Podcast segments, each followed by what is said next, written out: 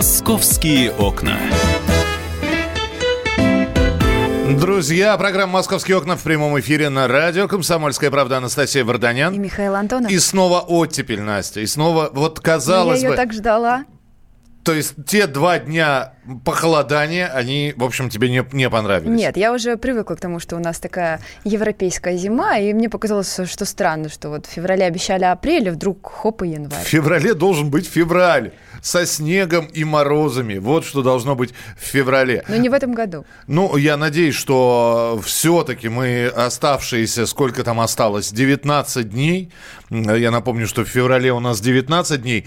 Но нам подробнее синоптик сейчас расскажет о погоде, который э, сейчас появится в прямом эфире. Э, ну, а вы э, как раз э, можете нам э, сейчас написать, э, насколько вам погода это нравится или не нравится. 8 9 6 7 200 ровно 9702. 8 9 6 7 200 ровно 9702. Ну а как она может не нравиться, когда такое солнце сегодня в Москве? Просто все, я думаю, нам могут только завидовать. Ну а пока, а, пока мы до синоптика будем дозваниваться, мы расскажем о том, что жители столицы забрали из муниципальных приютов в минувшем году почти две с половиной тысячи собак и более 800 кошек. Об этом говорится в сообщении пресс-службы Департамента жилищно-коммунального хозяйства Москвы. А, На самом деле 13 приютов работают в Москве, и э, практически в этом году они вот бьют все рекорды, то есть животных э, забрали ну, в три раза больше, чем в прошлом году. Это мы сейчас говорим про... э, Ты говоришь про приюты Москвы, а есть еще и приюты в Московской области, и их там, ну, примерно столько же, если и, и ближнее, и дальнее Подмосковье брать. С одной стороны, очень здорово. Вообще, такое количество приютов просто говорит о том, что у нас огромное количество бездомных животных. Ну и людей, которые о них заботятся, тоже немало. Да, но э, вопрос, опять же, в приютах, как говорят, э, значит, э, по-прежнему содержатся животные. То, что забирают и собачек, и кошек, что вместо породистых приходят и выбирают из приюта, все это очень здорово. Но я вот почитал специально материалы, да, как, на- например, в Америке, ну вот возьмем город Нью-Йорк, как ты думаешь, сколько там приютов для животных? Ну, примерно. Ну, думаю, 100. Там десятка не наберется. Там не наберется десятка э, приютов. И у них это не приюты, а центры передержки. Так вот называется.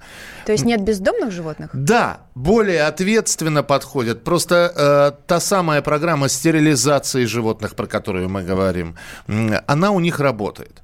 Вот. э, То, что у нас две с половиной тысячи собак и 800, 800 кошек взяли, то есть три тысячи животных, даже более трех тысяч, это все здорово.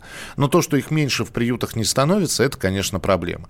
И, кстати, это не только потому, что они плодятся, и их собирают, забирают и в приют размещают. Это еще и потому, что животных выбрасывают. Выбрасывают, да. У нас, нас особенно нет на зимний период, да, когда у нас дачники уезжают э, в город и оставляют животных, это, конечно, э, просто дикость какая-то, не укладывается в голове нормального Сейчас человека. немножко каламбур будет. У нас нет ответственности за безответное отношение, безответственное отношение к животным.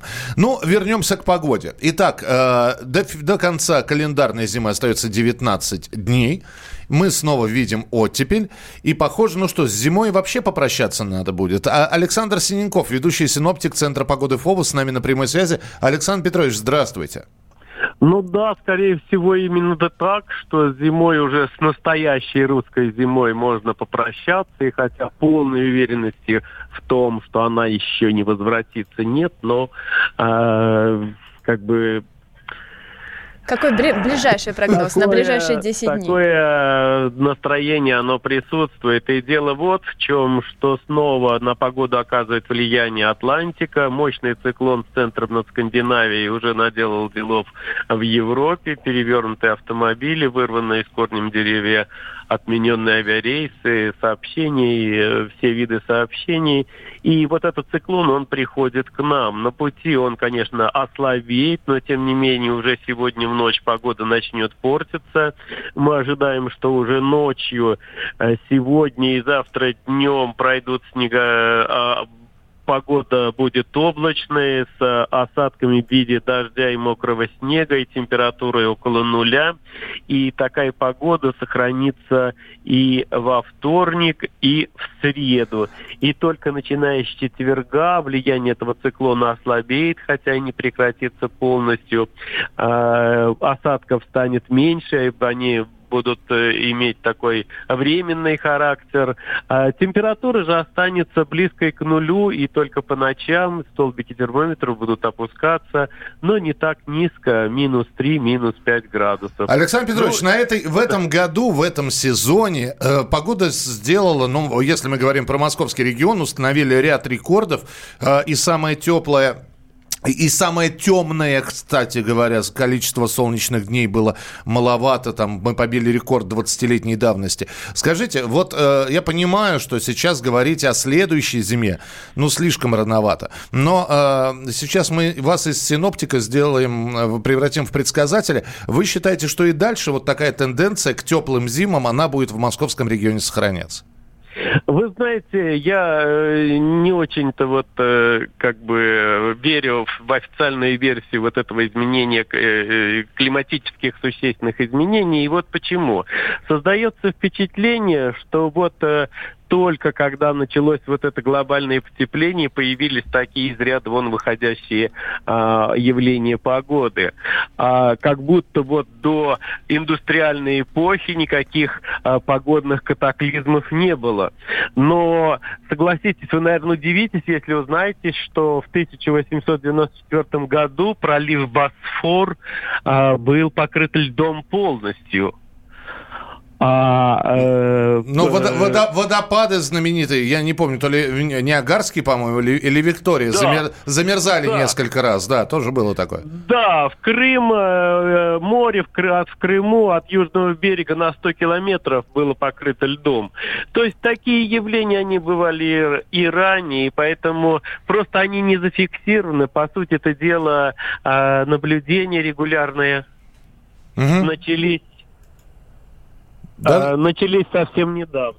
Спасибо большое. Александр Синенков, ведущий синоптик Центра погоды ФОБОС.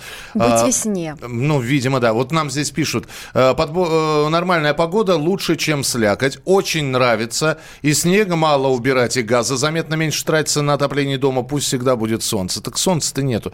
Эх, есть. Эх, москвичи, как вам там не везет, то ли дело зимушка на Урале. У нас классическая русская зима. А, спасибо большое. Присылайте свои сообщения сообщение 8 9 6 7 200 ровно 9702. 8 9 6 7 200 ровно 9702. У нас еще ряд историй, которые происходили в Москве. О том, как в Москве педагог спасла свою ученицу от самоубийства, вы узнаете через несколько минут. Анастасия Варданян. Михаил Антон. И это программа «Московские окна» на радио «Комсомольская правда». «Московские окна».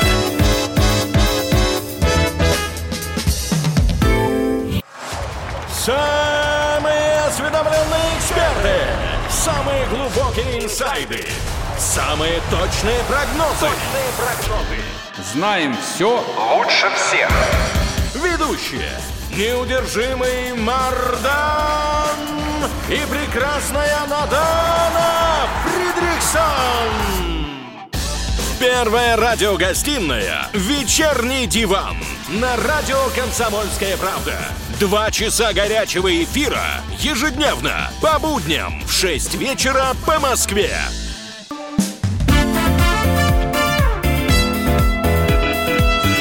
«Московские окна». Продолжается программа «Московские окна» в прямом эфире на радио «Комсомольская правда» Анастасия Варданян. Михаил Антонов. И в Москве педагог спасла свою ученицу от самоубийства. А, вот сейчас со всеми подробностями, которые известны на данный момент, Алиса Титко, наш, а, наш коллега, корреспондент «Комсомольской правды». Алис, привет. Привет. Да, здравствуйте всем. Да, а... расскажи, пожалуйста, эту историю. Ну, на самом деле, э, узнали об этом э, одноклассники, да, и вот этой девочке рассказали, и благо, что одноклассники э, делятся со своими родителями, да, мы сейчас понимаем, что очень многие дети ну, как бы сами в себе, да, и родители даже не знают, чем дети занимаются в соцсетях. Ну, собственно, история была о том, что девчонка пришла со школы и написала о своих э, переживаниях в соцсетях. Э, написала вплоть до того, что собирается покончить жизнь самоубийством. А одноклассники, понятное дело, есть в друзьях, они почитали э, это сообщение, поделились с родителями, сказали, что вот э, наша там вот девчонка, которая с нами учится, вот такое написала. И благо родители стали бить тревогу и звонить классному руководителю и говорить, что обратите внимание, э, ну и, собственно, здесь, да, классный руководитель сыграла ключевую роль, потому что она и позвонила родителям, которых не было дома в тот момент, когда девочка писала этот пост в соцсетях. И, собственно, приехала сама в квартиру, где была девочка, и трагедии удалось избежать. Угу. Ну здорово, какой легкий на под, подъем педагог. Да, но... Да, наверное, не, не знаю, как бы поступили другие, но здесь, да, вот, вот эта цепочка, да, получается, э, когда обратили внимание одноклассники, когда э, сказали родителям, родители э, классному руководителю, ну то есть э, все были неравнодушны к этому посту, к этим словам девочки, которая э, сообщила вот э, такой вот, написала, как сказала потом преподаватель, ужасный пост, и, собственно, благодаря этому она осталась жива. Слушай, ну скажи, а вот, э, ну, хорошо, история с одной стороны завершилась, а с другой стороны за девочкой какой-то присмотр нужен был, ведь э, надо выяснить причины, почему она так написала, ну и о ее психическом здоровье как-то позаботиться. Ну, собственно, сейчас, э, конечно, будут. Ну, медицинская помощь ей не понадобилась, по крайней мере, об этом сказали в департаменте образования. То есть девочка сейчас, конечно, находится родители, она какое-то время не будет ходить в школу, то есть и психологи поработают, и поработают не только с этой девочкой, но и с другими одноклассниками. Видимо, все-таки там проблема была, ну, такая вот детская, школьная. Наверное, что-то не поделили с друзьями или, может быть, ранняя любовь, что-то связано там со школой. Угу. Алис, спасибо тебе большое. Алиса Титко была с нами на прямой связи, корреспондент «Комсомольской правды». И вот всегда, вот в последнее время очень часто какую-то определенную роль в таких э, попытках детей играют именно социальные сети. Да? Мы помним этот синий кит, э, который э, просто всех родителей поверг в шок и в ужас. Ну и, собственно, огромное количество всевозможных групп, которые призывают детей к суициду, продолжают работать в социальных сетях. И сами дети почему-то выражаются, себя пытаются как-то проявить о своих этих стремлениях и желаниях, показывают на своих страницах да? Ну, это, во-первых. Во-вторых, э, да, ты абсолютно права. Такие группы блокируются, они с такой же регулярностью появляются. Друг, с другой стороны, вот сейчас сидим мы, взрослые люди, сидим мы, отцы и матери, у которых есть дети. И, конечно, вот эту вот всю историю ты проецируешь на себя – и думаешь, а в нашей школе такое было? Были конфликты у нас в школе? Были. А подписан ли ты на странице своих детей, да? То есть, опять же, не родители первые увидели то, что она написала на стене, да, то есть в открытом доступе, а друзья. Вот многие рекомендуют, чтобы родители обязательно следили за страничками своих детей. Александр Федорович, психиатр, с нами на прямой связи. Александр Михайлович, здравствуйте. Здравствуйте, добрый день. А, вот а, то ли сейчас э, такая хрупкая психика у подрастающего поколения, что Э, конфликт в школе, конфликт с одноклассниками, э, непонимание э, вызывает сразу такую реакцию, что, значит, напишу-ка я суицидальный пост, и хорошо, что его обнаружили и каким-то образом успели предотвратить эту трагедию. Но это тенденция или такое было всегда? Нет, это тенденция. На сегодняшний день такого всегда не было. Я как-то комментировал интересный отчет одного из уважаемых исследовательских центров, который проводил анкетирование молодежи на предмет того, что изменилось по сравнению с, э, с идеологией, например, Советского Союза. И там были очень интересные выводы. Там эксперты говорили о том, что а, современные молодые люди а, больше склонны к коммуникации, больше склонны а, к попыткам решить какие-то вопросы не физическим путем, больше склонны к тому, чтобы быть, ну, скажем так, Э, включенными в какую-то интеллектуальную форму взаимодействия. И эксперты писали о том, что это здорово, что вот стало меньше агрессии и прочее, прочее. Так вот, на мой взгляд, здесь немножечко не стыкуется ситуация, потому что, возможно, агрессии стало меньше, но меньше вместе с агрессией стало и самостоятельности, а, стало меньше уверенности, э, появились некие сложности в целеполагании, и вот это Э, ну, с позволения сказать, мягкотелость, а может быть бесхребетность, то есть неспособность э, продемонстрировать какие-то волевые качества и отстоять себя – на сегодняшний день они становятся как-то вот все более и более популярными. А к великой радости а, специалистов, которые говорят, что да, нужно вообще все меньше и меньше уделять этому внимание и надомное обучение и прочее, прочее. То есть вот всех развести, всех рассадить, а, всем сестрам по серьгам и так далее. Но структурно получается, что это снижение волевых характеристик а, выход из этой ситуации действительно обращать внимание на то, с кем, с кем общаются дети, как общаются, что пишут в социальных сетях. Ну, то есть такой контроль, контроль и еще раз контроль. Да, это должно быть контролем, но это не должно быть гиперконтролем. Понимаете, вот эта тотальная рекомендация подписаться на а, страницу своего ребенка, она, мне кажется, совершенно абсурдной. Зачем мне подписываться на страницу, когда я и так со своим ребенком общаюсь каждый день? И, на мой взгляд, именно вот психотерапевта семейного, здесь правильнее поступить иначе, сказать, что ты не на страницу подписывайся, а ты уделяй ребенку больше внимания здесь, дома, разговаривай с ним, а, взаимодействуй, спрашивай, какие есть сложности, формируй доверительную среду, а не гиперопеку, гиперконтроль через какие-то социальные сети. Мне это кажется совершенно абсурдным. Вот по сути, прям по своей. Спасибо большое, что были с нами. Александр Федорович, Спасибо. психиатр, был в прямом эфире на радио «Комсомольская ну, правда». Такое мнение, да. Давай. Мне кажется, что дети все-таки надевают маски в соцсетях, и не всегда ты различишь, э, где он настоящий. И не стоит, наверное, отключаться от Я думаю, что, роди... сетей. что родитель всегда поймет, где настоящий ребенок, да, и э, в роли кого он представляет в социальных сетях. Все-таки следите за тем, что они пишут и на какие группы подписаны. Анастасия Варданян. Михаил Антонов. Мы продолжим через несколько минут. Московские окна.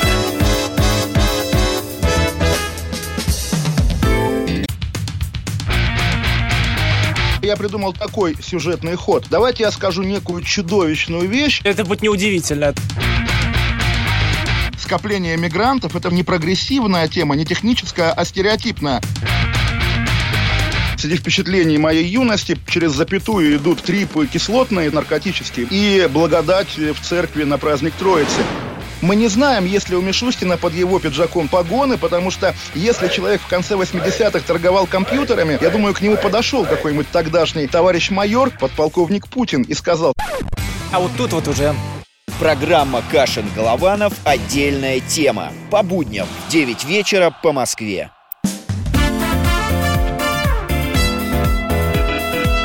«Московские окна». Друзья, программа «Московские окна» продолжается. Это прямой эфир. Радио «Комсомольская правда» Анастасия Варданян. И Михаил Антонов. И а, э, сердобольный, его по-другому не назовешь, корреспондент «Комсомольской правды» Павел Клоков, которого хлебом не корми, а просто дайте ему хлеб, он сам покормит хлебом уток. Дайте Паша, ему привет. уточку. Привет, привет всем. Паш, Нет, привет. Когда ты говоришь, Паша, дайте ему уточку, э, сразу хочется про другую программу начать разговор. Паша, ты кормил уток? Хлебом. Да, я объясню, зачем. Я не просто так пошел их кормить. И, кстати, неправильно говорите, хлебом как раз-таки нельзя кормить. И я в своей публикации хотел до всех довести эту информацию. Паш, ну все же кормят хлебом. Это неправильно, абсолютно.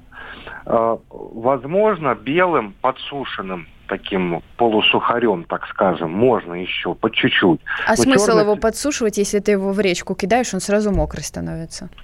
Ну, вообще орнитологи говорят, что ни белый, ни черный, черный особенно вреден птицам, нельзя кормить. А, у нас же сейчас зима очень теплая, и вот один из наших сотрудников поделился видео в соцсетях, что якобы утки даже никуда не улетали, потому что у них тут и так курорт. И вот мы решили эту информацию проверить, а заодно рассказать э, читателям, чем их вообще правильно кормить. И выяснили такую вещь, что э, все, вот как вы рассуждаете, кормят хлебом, и у них происходит в буквальном смысле ожирение. Причем ожирение внутренних органов очень серьезное, из-за которых птицы потом погибают. То есть ты думаешь, что ты делаешь добро, заботишься о них, а на самом деле вредишь, правильно?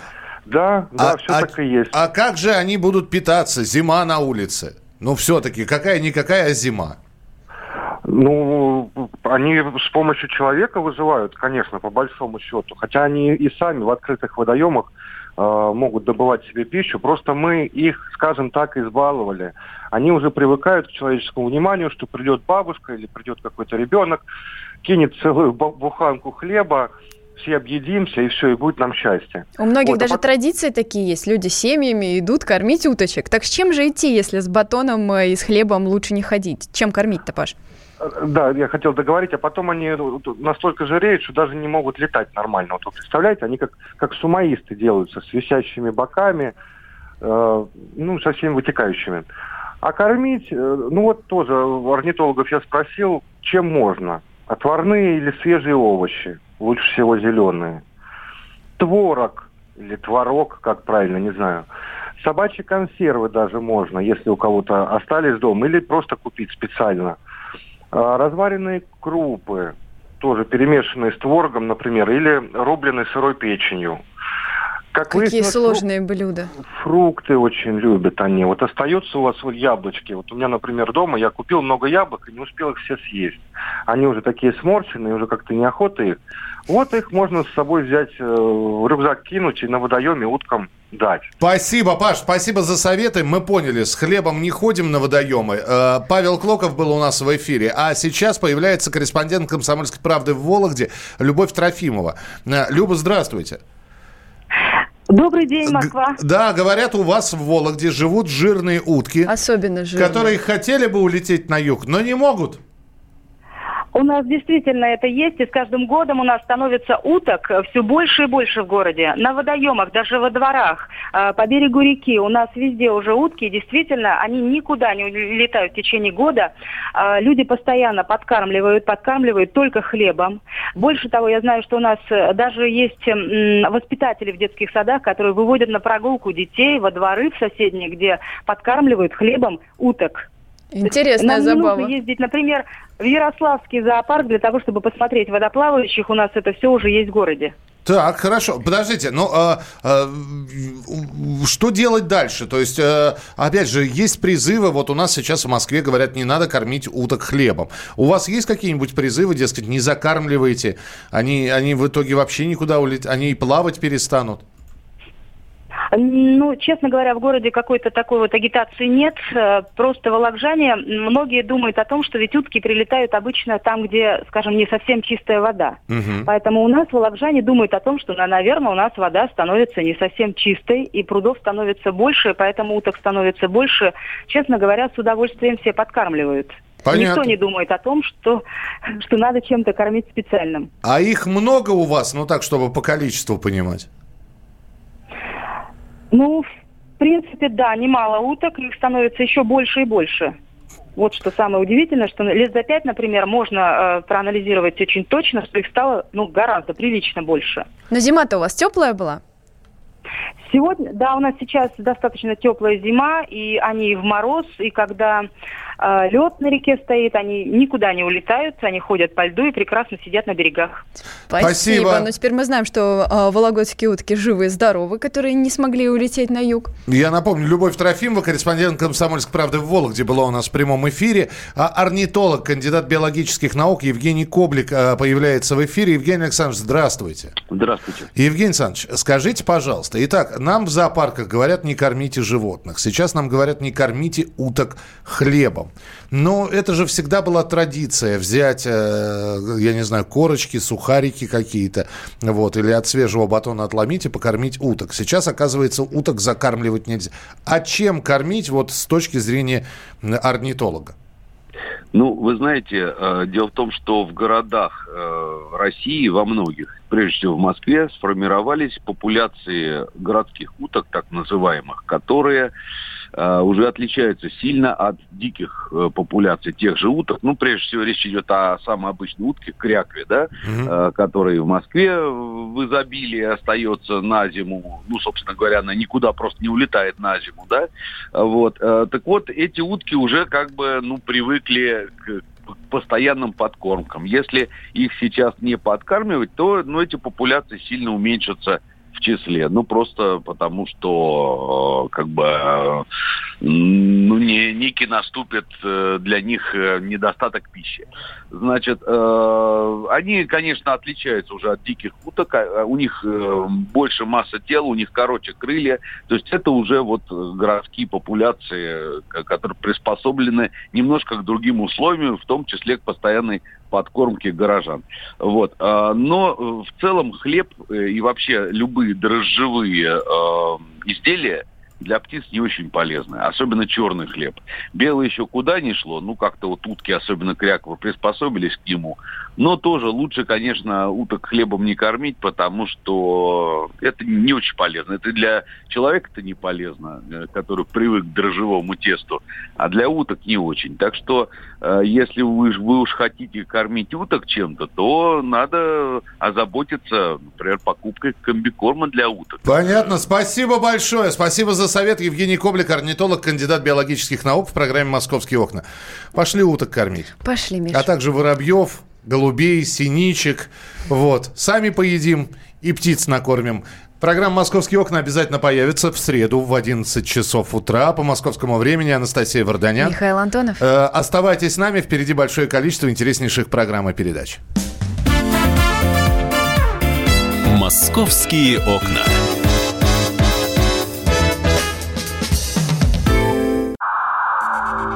Иркутск. 91,5. Воронеж. 97,7. Краснодар. 91,0. Тюмень. 99,6. Анапа. 89,5. Владимир. 104,3. Барнаул. 106,8. Екатеринбург. 92,3. Санкт-Петербург. 92,0. Москва. 97,2. 97,2. Радио «Комсомольская правда». «Комсомольская правда». Слушает вся страна. Слушает вся страна.